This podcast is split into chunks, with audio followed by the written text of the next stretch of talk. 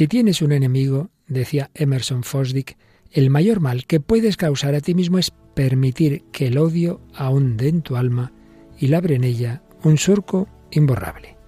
Seguimos hablando de la ira. ¿Nos acompañas?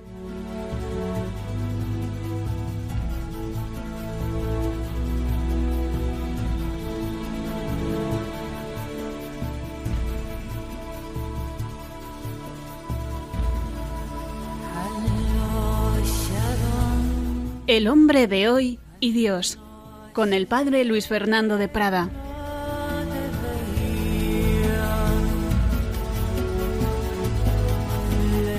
Un cordial saludo, muy querida familia de Radio María.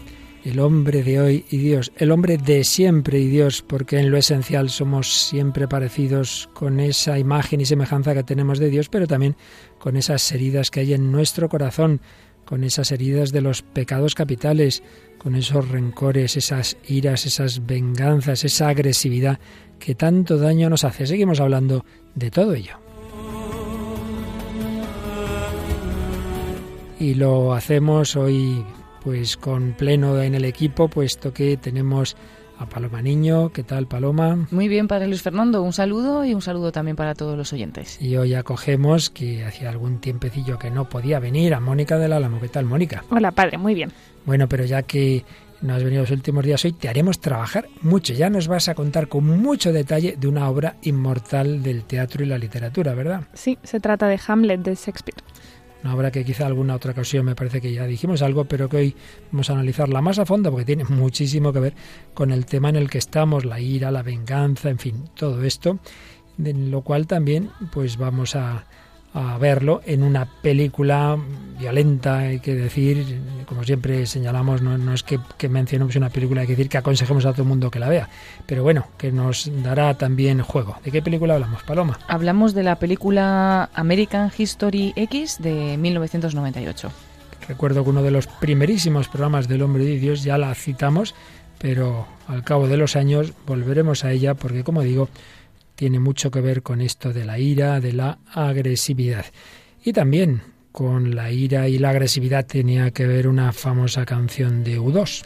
La canción Sandy Bloody Sandy, que también la escucharemos. Claro que sí. Bueno, ¿y qué testimonio nos traes? Pues hoy vamos a hablar del testimonio de conversión de un irlandés natural de Galway que se llama Neil MacDonagh. Bueno, me estoy dando cuenta que Shakespeare de Inglaterra, U2 de Irlanda, estamos hoy en, las islas, ¿verdad? En las islas británicas y luego pues en el continente norteamericano con American History X.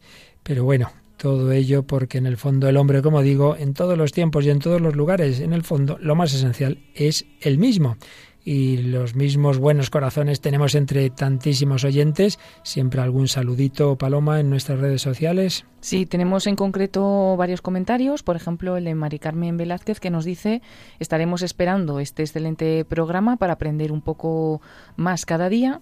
Y María Gabriela y Alex Pacheco que dicen pues que buenísimo el programa. Bueno, pues muchas gracias. Esperemos que en efecto a todos nos ayude. Y como siempre, un saludo muy especial a los oyentes de, también de ese continente americano de lengua hispana en el sur y en el norte, porque también allí nos siguen muchos oyentes a través de Internet. También a nuestros hermanos de Guinea Ecuatorial y, en fin, a todos los que a través de los milagros de la técnica pueden mm, compartir con nosotros la experiencia de Radio María en España. Pues vamos adelante con esta edición 309 del Hombre de hoy y Dios sobre las heridas que hacen en nosotros los pecados capitales, concretamente la ira.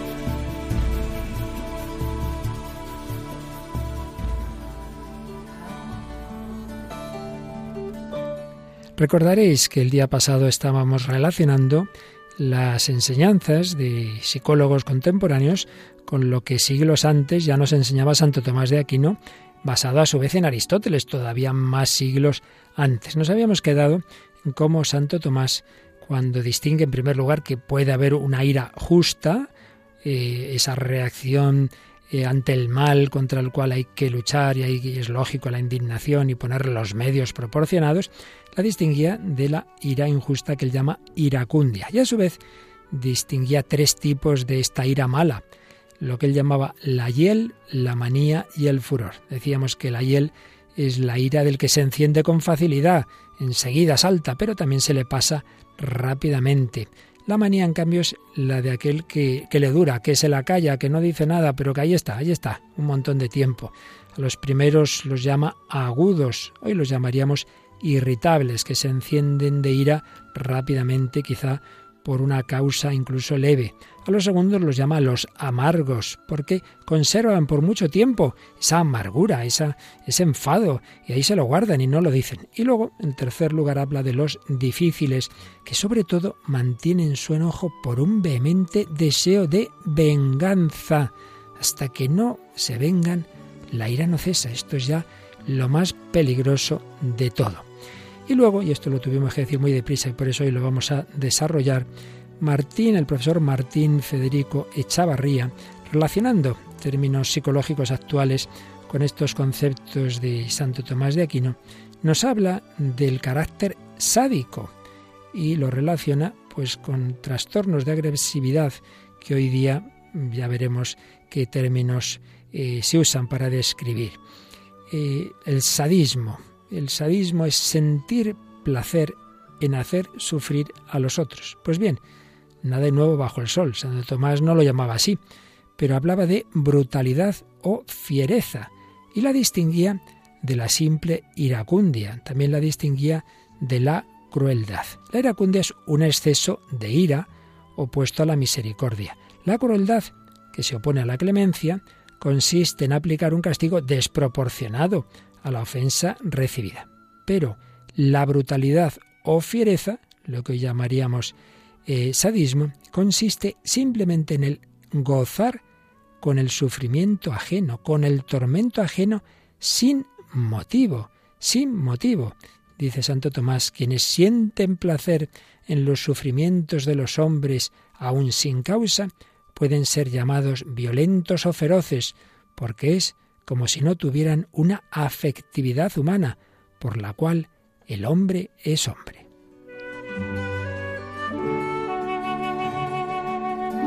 Es pues lo que Santo Tomás llama un desorden bestial, porque él distingue lo que es algo humano, que está mal, pero bueno, que entra, digamos, dentro de la debilidad humana, y lo que ya es rebajarnos a ni siquiera ser como hombres, sino como animales. En ese caso habla de esos, de esos vicios de tipo bestial o patológico, quizá diríamos hoy.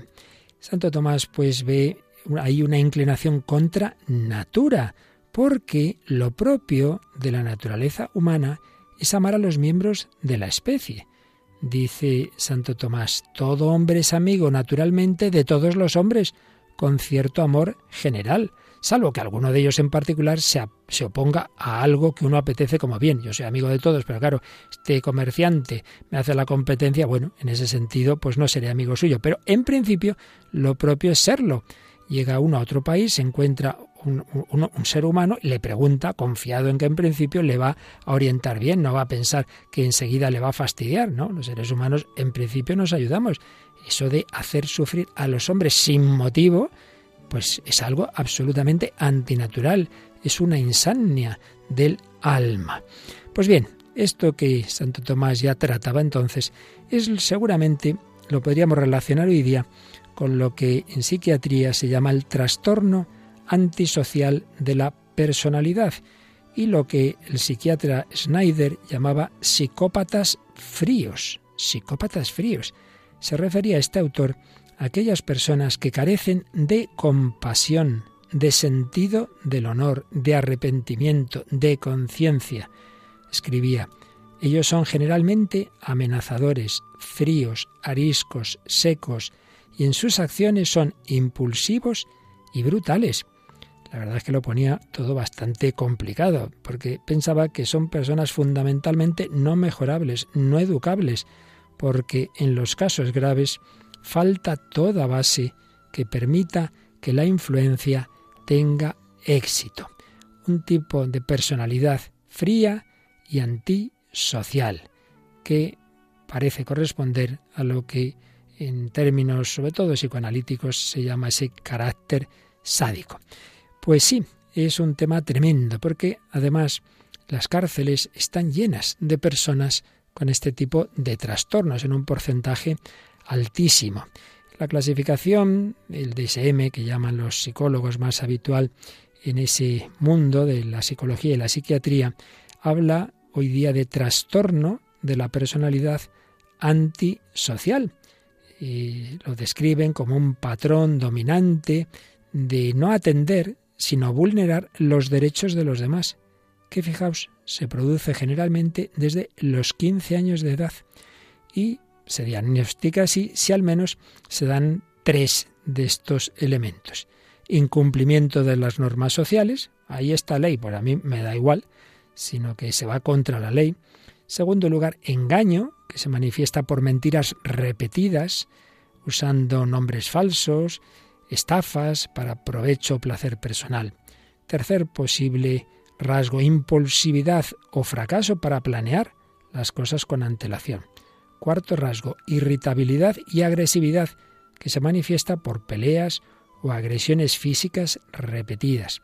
Quinto, desatención imprudente de la seguridad propia o de los demás. Sexto, irresponsabilidad constante, que se manifiesta por la incapacidad repetida de mantener un comportamiento laboral coherente o cumplir con las obligaciones económicas. Y séptimo, esto es muy importante, ausencia de remordimiento que se manifiesta en la indiferencia o la racionalización del hecho de haber matado, herido, robado. Bueno, pues sí, no, no, no se les ve ese arrepentimiento. Se señala este, este diagnóstico cuando el individuo, que como decimos empezaría con este tipo de actuaciones a los 15 años, pero al menos tiene 18, y se distingue de otro tipo de problemas relacionados con la esquizofrenia o el trastorno bipolar. Pues bien, un trastorno de la personalidad, ¿hasta qué punto realmente ha sido algo que uno ha hecho sin conciencia, sin libertad, que por tanto no tendría responsabilidad o no, hasta qué punto hay un grado de libertad y por tanto de responsabilidad y por tanto que puede ser penado. Pues aquí, como siempre, hay sus discusiones. En último término, solo Dios sabe el límite entre lo libre y lo patológico que nos quita libertad. Seguramente en cada caso habrá un porcentaje de un tipo u otro. En cualquier caso, simplemente hoy mencionamos que lo que de siempre hemos llamado ese pecado de la ira, pues puede tener muchas manifestaciones, muchos grados, puede llegar a tener este tipo de, de incidencia, incluso delictiva, gravísima, hasta los homicidios y asesinatos que, por desgracia, llenan tantas cárceles.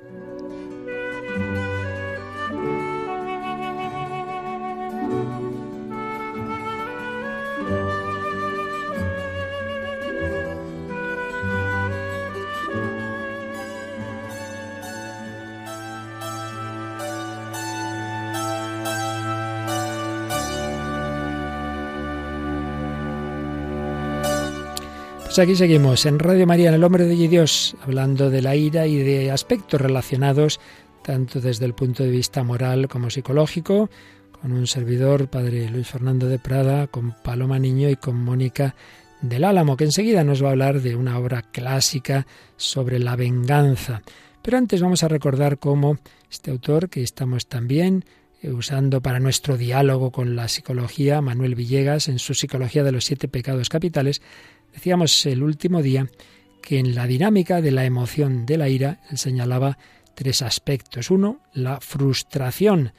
Yo me encuentro con, con algo que esperaba que fuera bien, no ha ido bien, me frustro. En segundo lugar, la percepción de injusticia.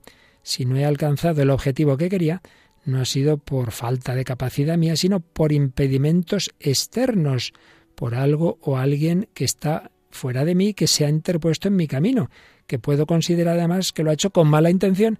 Entonces esa percepción de injusticia me indigna y quiero reaccionar contra ello. Y tercer paso, pues si esto es así, hay que reparar la injusticia, esa restitución, la cual puede buscarse en primer lugar de la forma más primitiva, la justicia vindicativa, la venganza ojo por ojo, diente por diente. Pero hay otras formas más civilizadas, como es la justicia restitutiva, devolver al agraviado sus bienes, su fama, su honor, lo que sea, ¿verdad? Y en tercer lugar, la justicia conciliadora, es el ideal, esa restitución, pero también incluye el perdón, la reconciliación, el perdón. El perdón, señala Villegas, representa un paso previo a la reconciliación. Esta supone la voluntad entre las partes no sólo de reparación, sino también de reencuentro y restablecimiento de la relación entre ellas. Una reconciliación que implica por parte del que ha ofendido admitir sinceramente la culpa. Sí, sí, yo he hecho esto. Reconocer el daño causado, lo cual debe incluir el arrepentimiento y propósito de la enmienda. Empatizar con la víctima, darte cuenta del daño que has hecho, dolerte y reparar en la medida de lo posible los bienes perjudicados. Por parte del ofendido, el ser reparado implica escuchar esa confesión del otro con empatía, expresar el propio dolor sufrido, pero sin acritud, ofrecer vías de reparación que no sean humillantes, que sean practicables, que sean posibles, y mostrar la disposición al perdón por motivos superiores, la paz, el reencuentro, la convivencia, la pervivencia del amor.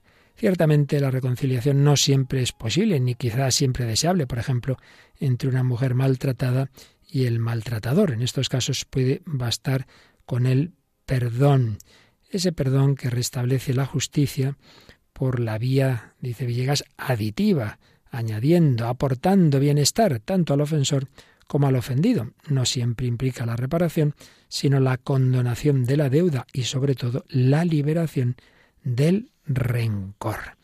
Menciona a una mujer que de pequeña estuvo en los horrores de los campos de concentración nazi, allí estuvo con diez años junto a su hermana gemela, y que esta mujer, Eva Moses Kor, ha escrito un libro sobreviviendo al ángel de la muerte, y siempre insiste en el perdón. Yo tenía el poder de perdonar, nadie me podía dar ni quitar ese poder. Me negué a ser una víctima y ahora soy libre.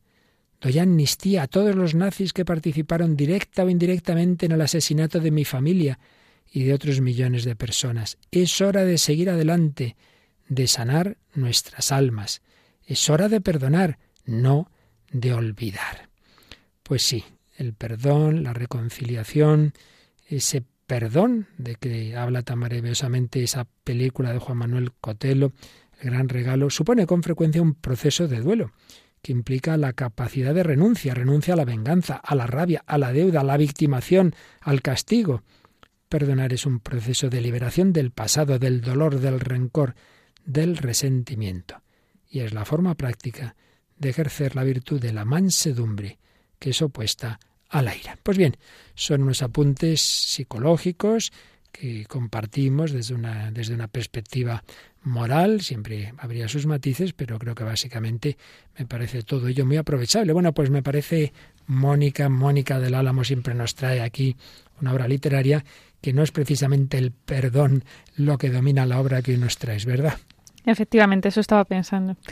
Eh, la obra es muy conocida, Hamlet, que su título completo es La tragedia de Hamlet, príncipe de Dinamarca y creo que no hago spoilers, no destripo la obra si la cuento un poco entera, ¿no? Porque es muy ya conocida. Es conocida, te dejamos. Hasta el punto de que yo una vez les pregunté a mis niños en clase si conocían el argumento y no lo conocían y según la estaba contando me dice uno, ay sí, yo eso lo conozco y lo termina de contar y digo, ¿y por qué lo conoces? Y dice, por los Simpson y yo, Dios mío. o sea que sí que es conocida.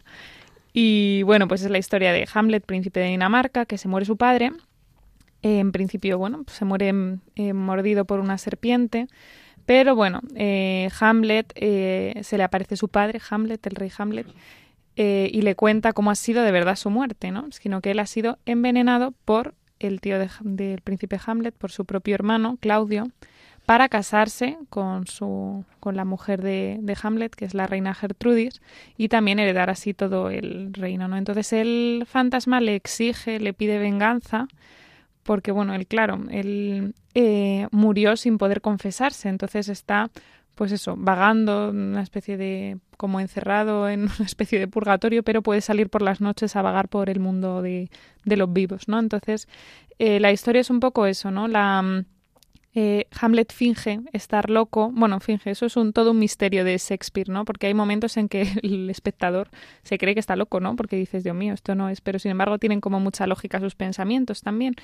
Y bueno, suceden muchas cosas. Entre ellas, eh, bueno, él idea una obra de teatro para que su, su para comprobar si lo que le ha dicho el, la sombra, ¿no? El espectro de su padre es verdad y pues efectivamente lo comprueba, ¿no? Que el rey Claudio se queda muy trastornado cuando ve esta obra de teatro que representa cómo ha muerto el rey.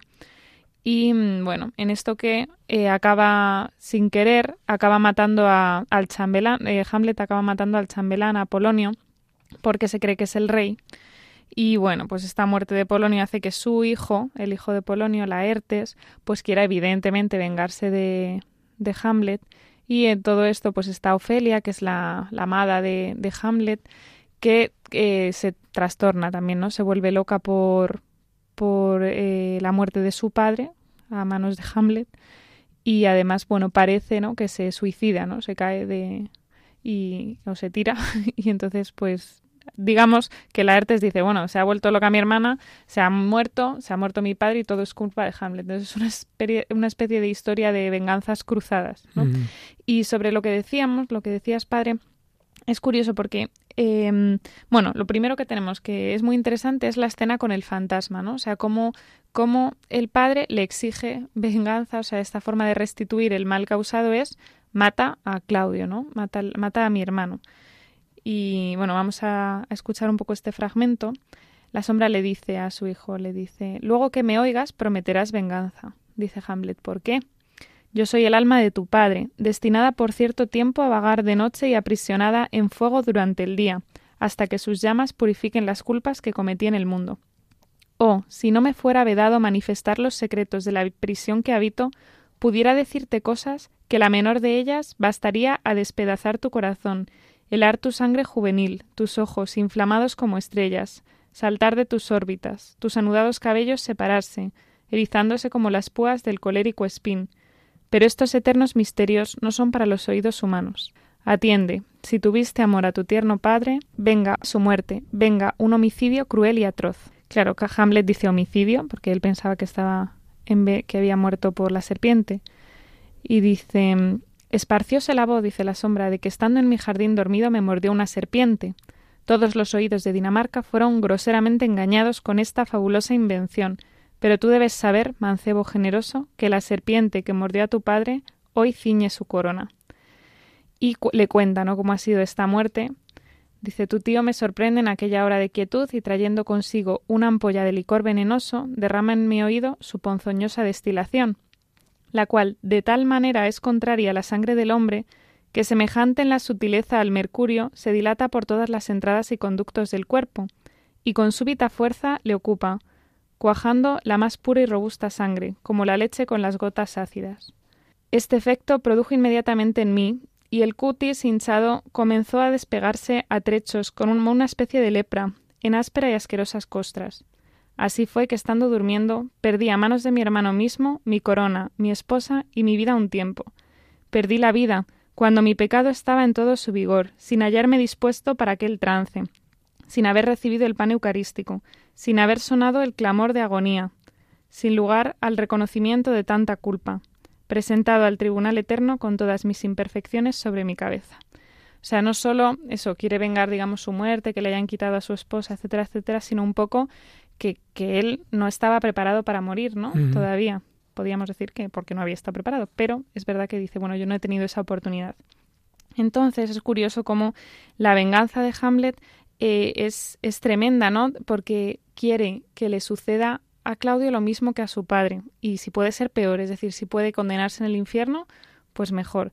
De hecho, hay un momento que le ve rezando, ¿no? Y es curioso también cómo es esta oración de Claudio. Lo hablábamos ah, ahora cuando hablábamos de los tipos de, de ira, de dónde provienen y demás. En este caso sí que viene, sí que hay un arrepentimiento, ¿no? Digamos que el pecado viene por la ambición o por la lujuria, quizá, por el querer estar con, Gertrudis, por lo que fuera, pero de alguna manera el objetivo no era matar a su hermano, el, objetivo de este mal.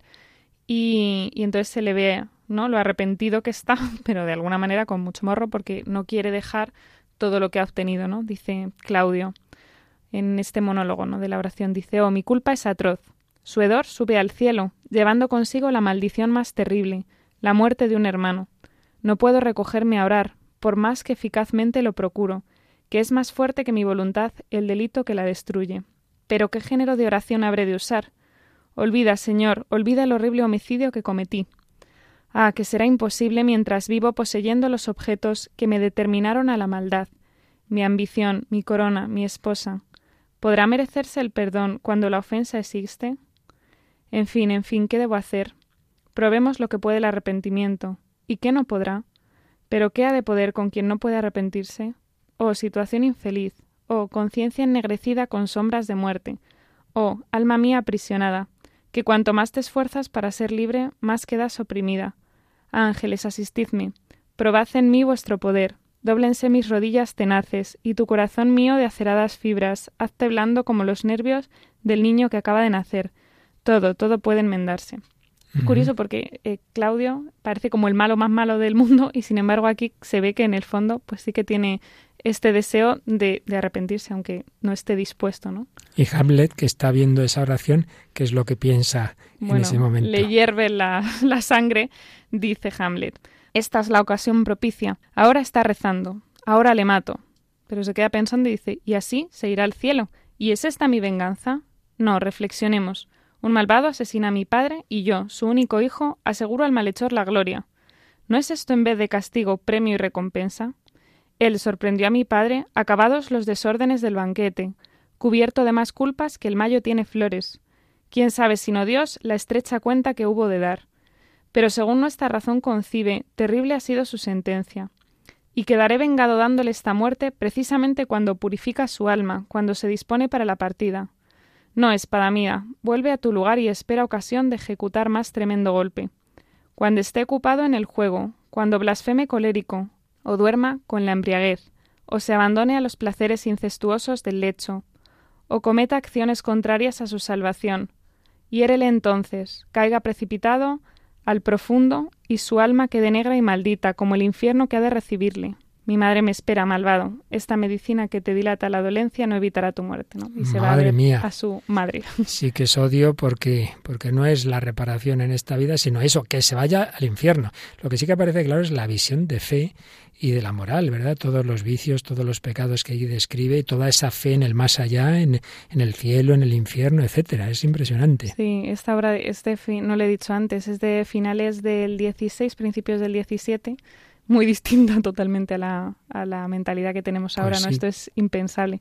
Pero sí, también entra el pecado y la venganza, incluso teniendo esta visión. Teniendo esa visión de fe, sin embargo, entra el pecado. Si luego hay tiempo, nos dices algo más de Hamlet, pero si te parece, Paloma, pues vemos cómo también, siglos después, la venganza entra en, la canción que ahora nos traes, tiene mucho que ver con ello. Sí, vamos a escuchar una canción del grupo U2, esta banda de rock alternativo originaria de Dublín, Irlanda, formada en 1976, y la canción que vamos a escuchar es Sandy Bloody Sandy, que bueno, es la canción de apertura y el tercer sencillo del álbum War de 1983 y fue escrita a raíz de los incidentes del llamado Domingo Sangriento de 1972 en el que murieron 14 personas y su letra describe un poco el horror que sentiría pues un observador de, esto, ¿no?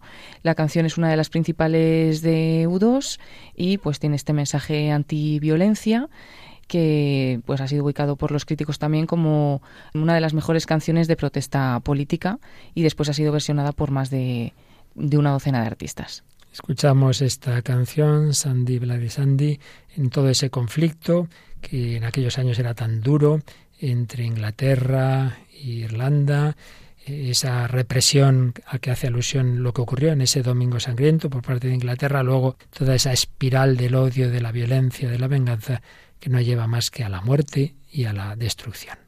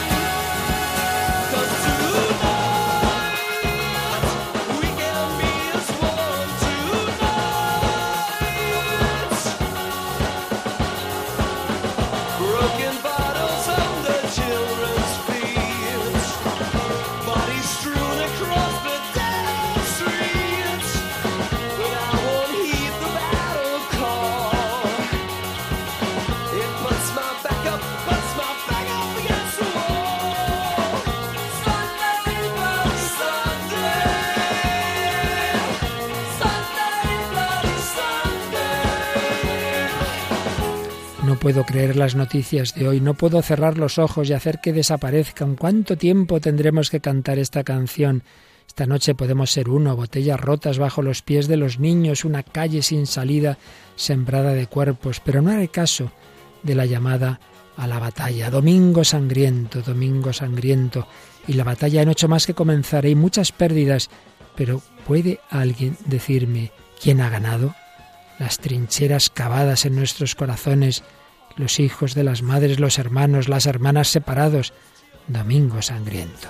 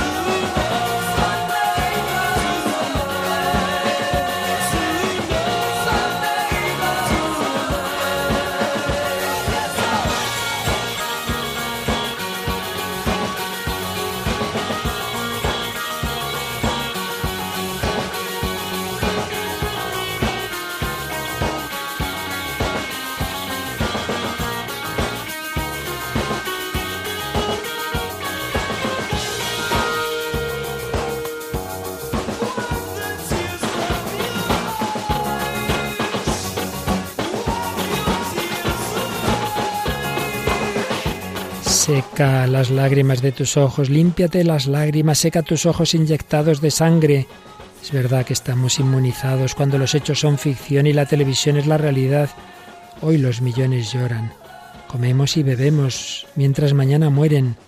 La verdadera batalla acaba de comenzar para reclamar la victoria que Jesús ganó en un domingo sangriento, sangriento domingo.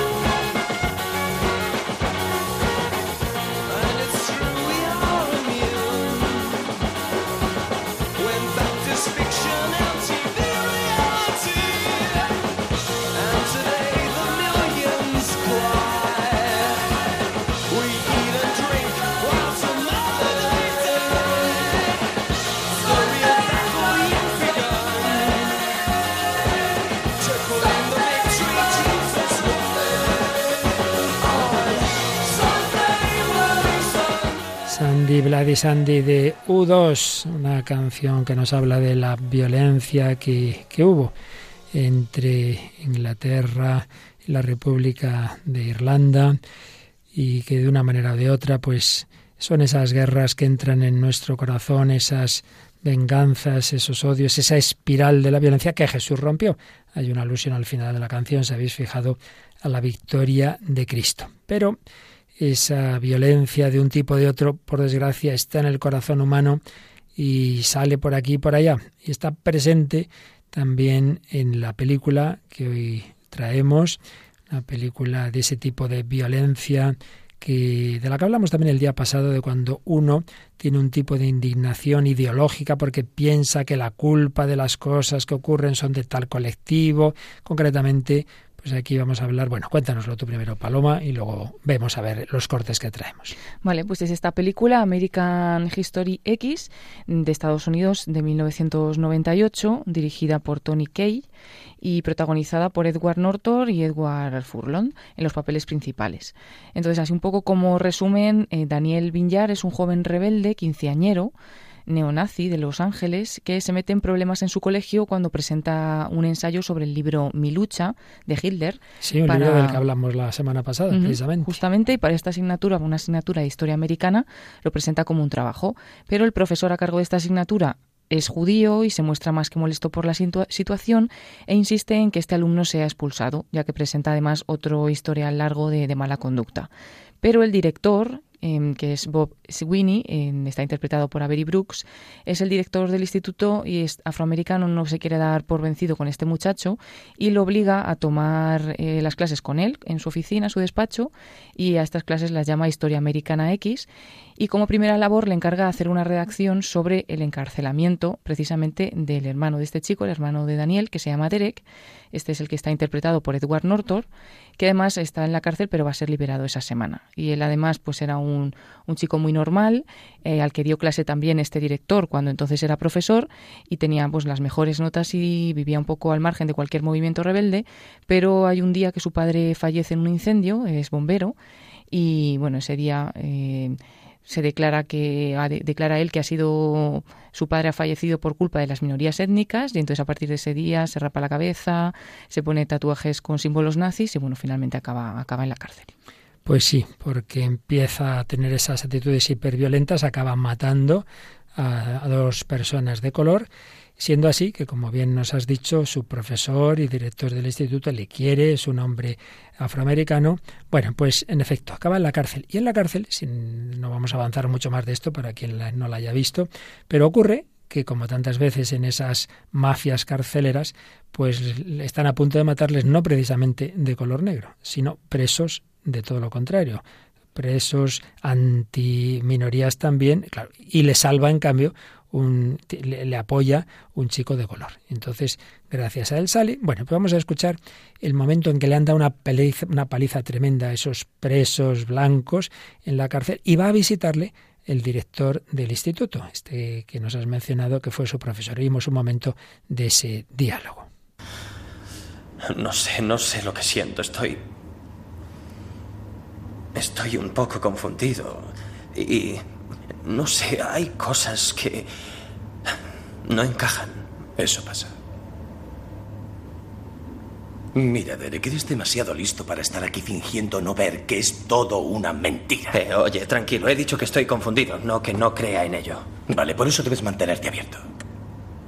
Ahora tu rabia te consume, tu, tu rabia te ciega ese cerebro que Dios te ha dado. Dios, no puedo creerlo. Llevas hablando de lo que me ocurre desde el instituto. ¿Cómo coño vas a saber tú lo que me pasa por la mente? No lo sé. Sé lo que me pasaba a mí. Sé cómo es este sitio y sé también en qué punto estás. ¿Qué, sabes tú del punto en el que estoy? Hubo un momento en el que culpaba a todo y a todos por el dolor, el sufrimiento y las maldades que me pasaban, que veía que le pasaban a mi pueblo. Culpaba a todos, culpaba a los blancos, a la sociedad, culpaba a Dios. No encontraba respuestas porque hacía las preguntas equivocadas. Hay que hacer las preguntas correctas. ¿Cómo cuáles? ¿Algo de lo que has hecho ha mejorado tu vida?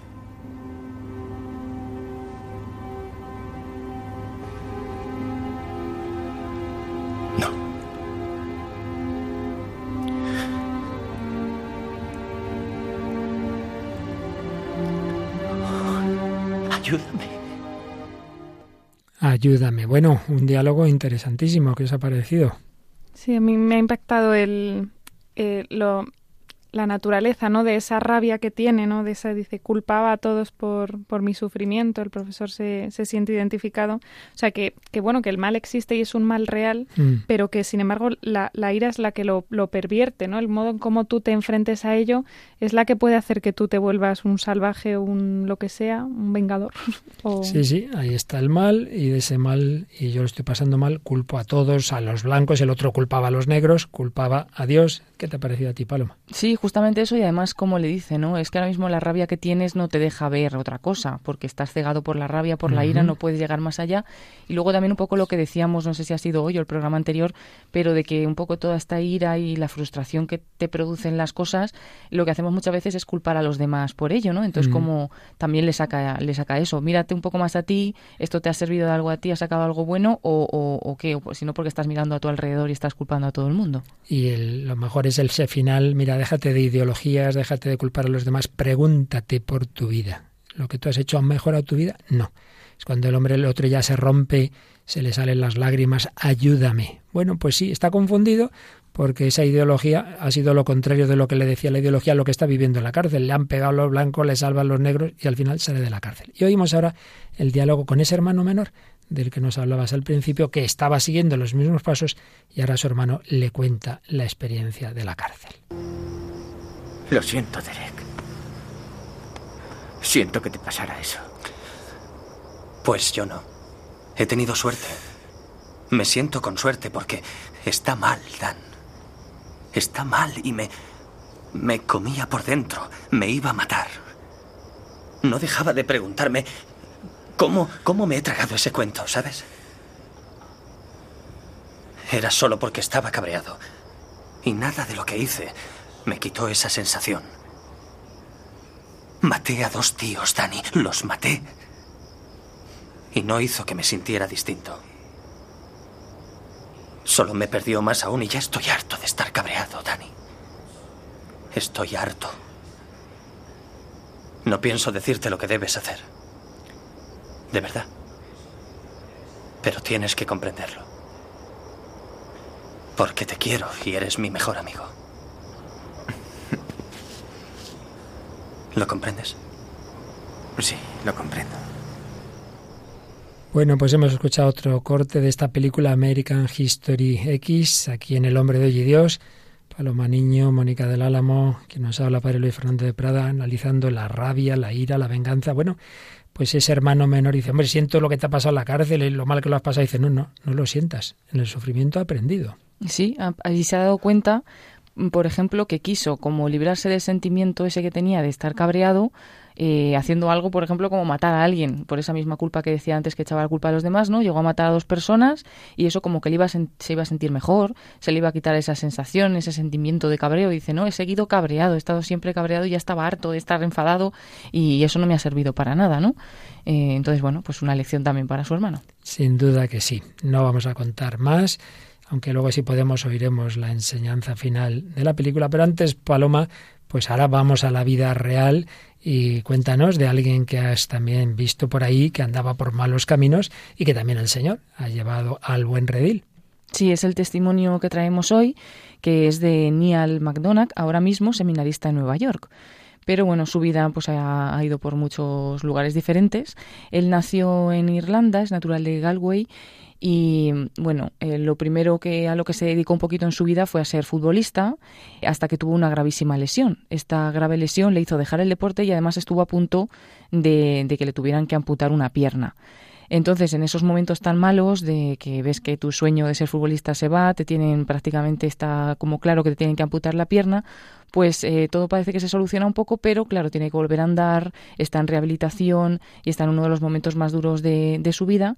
Y además no es lo único porque en ese momento llega también el suicidio de, de un hermano, de su hermano mayor. En ese tiempo también murió su padre de cáncer y, un primo también se quitó la vida. O sea que él tuvo como muchos, eh, muchas, muchas tragedias en su vida pues muy cercanas. ¿no? Esto fue en, en 2004 eh, dice que fue pues un poco el primer momento en el que él se encontró con Dios, igual que San Ignacio de Loyola, ¿no? En la cama de un hospital, porque al verse así tan mal en ese momento de rehabilitación, que pensaba que perdía su pierna, pues eh, tenía 20 años y él se, se, enfrentó un poquito a Dios y rezó a Dios, cosa que no había hecho pues, pues antes, ¿no? En ese momento dice que estaba lleno de vanidad, que era esclavo también de, de la apariencia y que entonces no podía aceptar, al ser tan orgulloso y estar tan alejado de Dios, no podía aceptar que fuera a quedarse así, no sin una pierna o sin volver a poder jugar al fútbol. Y estaba inmerso en, en, la desesperación, como decimos, rezó a Dios, pero estaba también desilusionado con la vida y era muy infeliz. Andaba perdido. Luego ocurrió también lo que hemos dicho, ¿no? Que su hermano mayor se suicidó cuando tenía 22 años, él tenía 20, y esto le hizo llenarse de ira, aparte de ya de la muerte de su padre y demás. Se llenó de ira, eh, estaba siempre también, como decíamos, no antes en la película, estaba siempre enfadado, no lograba quitarse pues eh, ese sentimiento de encima y desesperado y medio en shock se, se animó a acompañar a su madre a una peregrinación a, a a este santuario mariano en Bosnia, y, él no estaba muy seguro, pero bueno, al ver que también su madre sufría porque había perdido un hijo, pues la, acompañó. Entonces allí quedó admirado porque la gente que había en Meyugore dice que era gente muy genuina, incondicionales en su amor y que él no podía entender eso. Le impresionó mucho a la gente católica. Allí conoció a un irlandés que estaba en la comunidad del Cenáculo, un lugar que ayuda a jóvenes con adicciones, y cuando estaba hablando con uno de ellos, eh, le conmovió y ahora dice que sabe que fue el Espíritu Santo, porque él no podía entender cómo un hombre que vivía allí en esas montañas y que estaba intentando desintoxicarse, pues estuviera tan feliz y tuviera tanta alegría. Entonces se acercó a él y le dijo que cómo, que tenía esa alegría, ¿no? Y le dijo, tú solo pide a Dios que venga a tu vida. Esa frase se convirtió en oración para él durante mucho tiempo. De vuelta a Irlanda se empezó a sentir diferente. Dice, mi naturaleza enfadada hasta entonces comenzó a cambiar y mis relaciones con los demás también mejoraron. Después encontró la Biblia de, su hermano, el que se había suicidado, y empezó a ojearla. Asegura que esas páginas de la Biblia empezaron a hablarle directamente a él y eh, comenzó a comparar su vida con los pasajes de la Biblia. Entonces poco a poco buscó más su fe y al acabar sus estudios se traslada a Edimburgo, donde empieza a trabajar también con niños desfavorecidos. Esa experiencia le marcó también totalmente. Se dio cuenta de que Dios estaba usando sus experiencias del pasado, su dolor, incluso sus errores también, para el bien, no solo para el bien de sí mismo, sino también para el bien de otras personas, ¿no? al ponerse al servicio de estos niños desfavorecidos. Luego también tuvo varias experiencias misioneras, una en Río de Janeiro, otra en Manila, todas ellas con las misioneras de, la caridad, y confiesa que el Evangelio cobró vida para él al ponerlo así en práctica, no solamente con la oración, sino también pues en el servicio a los demás. Cuando volvió a estas experiencias misioneras dice que es como que veía todo con una lente diferente, como si un velo que había tenido hasta entonces en los ojos pues se le hubiera descubierto rezando sobre qué hacer con su vida, discernió que se iba de nuevo a otra experiencia a Nueva York con las misioneras de la caridad, pero allí se dio cuenta de que, de que en Nueva York había una pobreza que no era la material, que era la espiritual y que muchas veces es más grande, ¿no? Entonces, aunque volvió de Nueva Irlanda, pues vio que Dios le llamaba a volverse a Nueva York, allí siguió con este compromiso misionero más fuerte, sintió que Dios le llamaba una llamada más profunda y entonces dio el paso de ir al seminario, al que entró en 2015 y no se ha arrepentido de ello. Continúa en el seminario, dice que es fácil tener fe cuando el sol brilla y todo va bien, pero que cuando llegan las tormentas es cuando se prueba tu fe. Pero que con las pruebas de fe se lleva a un lugar más profundo del que de otra manera pues no hubieras llegado. Bueno, pues ahora ya en la realidad, como de las experiencias dolorosas del sufrimiento, pues a través de ellas el Señor también se sirve y puede guiarnos al puerto de la paz, ¿no? Pues seguimos en ese ámbito anglosajón que te ha parecido, Mónica. Bonito testimonio, ¿eh? Sí, muy bonito. Y cómo la solución es eso, pide a Dios que venga a tu vida. pide a Dios que venga a tu para una adicción física como pues una, un buen lema que podemos hoy quedarnos de este programa que vamos terminando. Yo quisiera, Mónica, una última palabra sobre Hamlet, alguna escena final que donde se vea ese mensaje, en este caso precisamente negativo, de la venganza, quizá. Pues bueno, quizá nos hemos fijado menos en la figura de, de Laertes, ¿no? Que, quiere vengar a su, a su padre y a su, y a su hermana. Y bueno, podemos recalcar, pues cuando le cuentan la noticia a Laertes de que ha muerto, eh, a Laertes se le olvida todo, se le olvida la fidelidad que le debe al príncipe, se le olvida la amistad, se le olvida todo por esta venganza, dice. Váyase al infierno la fidelidad, llévese el más atezado demonio los juramentos de vasallaje, Sepúltese la conciencia, la esperanza de salvación en el abismo más profundo. La condenación eterna no me horroriza, suceda lo que quiera, ni este ni el otro mundo me importan nada. Solo aspiro, y en este punto en, en que insisto, solo aspiro a dar completa venganza a mi difunto padre. Qué horror. O sea, aquí directamente dices que me da igual hasta mi propia salvación, ¿no? Qué espanto. Con tal de bueno, en cambio, en cambio, en el final de American History X, que no contamos, pero sí que vamos a oír la voz en off del joven, del hermano eh, jovencito, que se oye al final de esta película, que por el contrario da un mensaje positivo. Supongo que ahora debo decirle lo que he aprendido. Mi conclusión, ¿no? Pues mi conclusión es que el odio es un lastre. La vida es demasiado corta para estar siempre cabreado no merece la pena. Derek dice que siempre viene bien terminar un trabajo con una cita. Dice que siempre hay alguien que lo ha hecho mejor que tú y que si no puedes superarlo, róbaselo y aprovechate. Así que he escogido a alguien que creo le gustará. No somos enemigos, sino amigos. No debemos ser enemigos. Si bien la pasión puede tensar nuestros lazos de afecto, jamás debe romperlos. Las místicas cuerdas del recuerdo resonarán cuando vuelvan a sentir el tacto del buen ángel que llevamos dentro.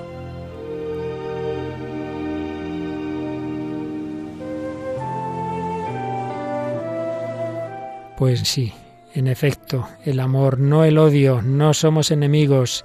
El odio engendra odio, esa violencia desatada, pues va generando esa espiral de más y más daños de todo tipo.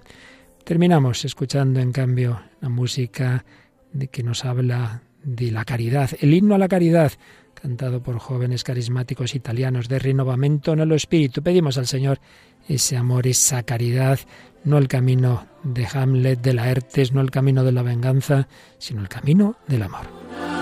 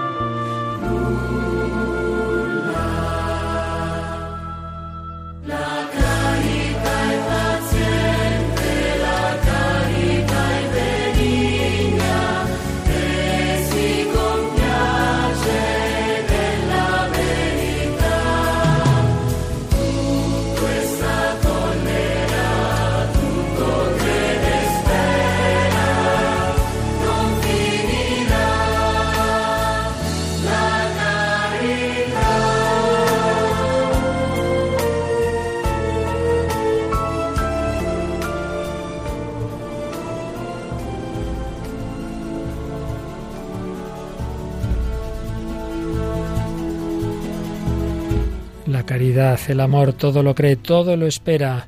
Con el amor todo se consigue, con el odio, con la venganza, todo se destruye. Pues es la enseñanza con la que nos quedamos hoy, profundizando en esas heridas que nos hace el pecado, el pecado de la ira, la agresividad, el odio, esa violencia que quiere vengarse. Ese no es el camino. Nos lo ha enseñado Jesús. Padre, perdónalos porque no saben lo que hacen. Nos lo enseña María, Reina y Madre de Misericordia, a la que le decimos, ruega por nosotros que hemos matado a tu Hijo, ruega por nosotros pecadores, tú que ofreces tu dolor para nuestra salvación. Pues muchísimas gracias, Mónica del Álamo, ya estás preparando la próxima obra, ¿eh? Ahí, poniéndome las pilas. Claro que sí. Bueno, Paloma, como siempre, recordemos a nuestros oyentes que nos encantan sus comentarios. Sí, nos lo pueden hacer llegar a través de dos medios principalmente, a través del correo electrónico el hombre de hoy y Dios arroba radiomaria.es o también en la página de Facebook con el mismo nombre del programa, El hombre de hoy y Dios, y ahí pueden comentar pues las diferentes publicaciones. Recordamos también que en la web de Radio María está el podcast, podcast de Radio María, donde podéis eh, escuchar todos los programas anteriores y que también podéis solicitar los discos donde tenemos la recopilación de todos ellos, si queréis, de todo este bloque que llevamos sobre las heridas. Hemos hablado de los pecados capitales en general, de la soberbia, de la vanidad y estamos ya con la ira. Bueno, pues otro programa que nos va a ayudar a tener paz, alegría, amor y no ira es el que viene a continuación en Radio María España. Sí, nos toca el programa Música de Dios y ya está preparado el padre Eusebio Guindano. Claro que sí, la música gregoriana nos acerca a Dios, nos da la paz, la alegría y así no vamos a tener ese odio, ese enfado permanente de que nos han hablado las obras que hoy hemos analizado. Pues pedimos al Señor ese Espíritu Santo en espíritu de conversión, en espíritu de pedir a Jesús un corazón como el suyo. De nuevo agradecemos a Mónica del Álamo y a Paloma Niño su inestimable colaboración y a todos vosotros, queridos oyentes, el que estéis ahí con nosotros, corazón del hombre contemporáneo que busca a Dios, que Él os bendiga. Hasta el próximo programa, si Dios quiere.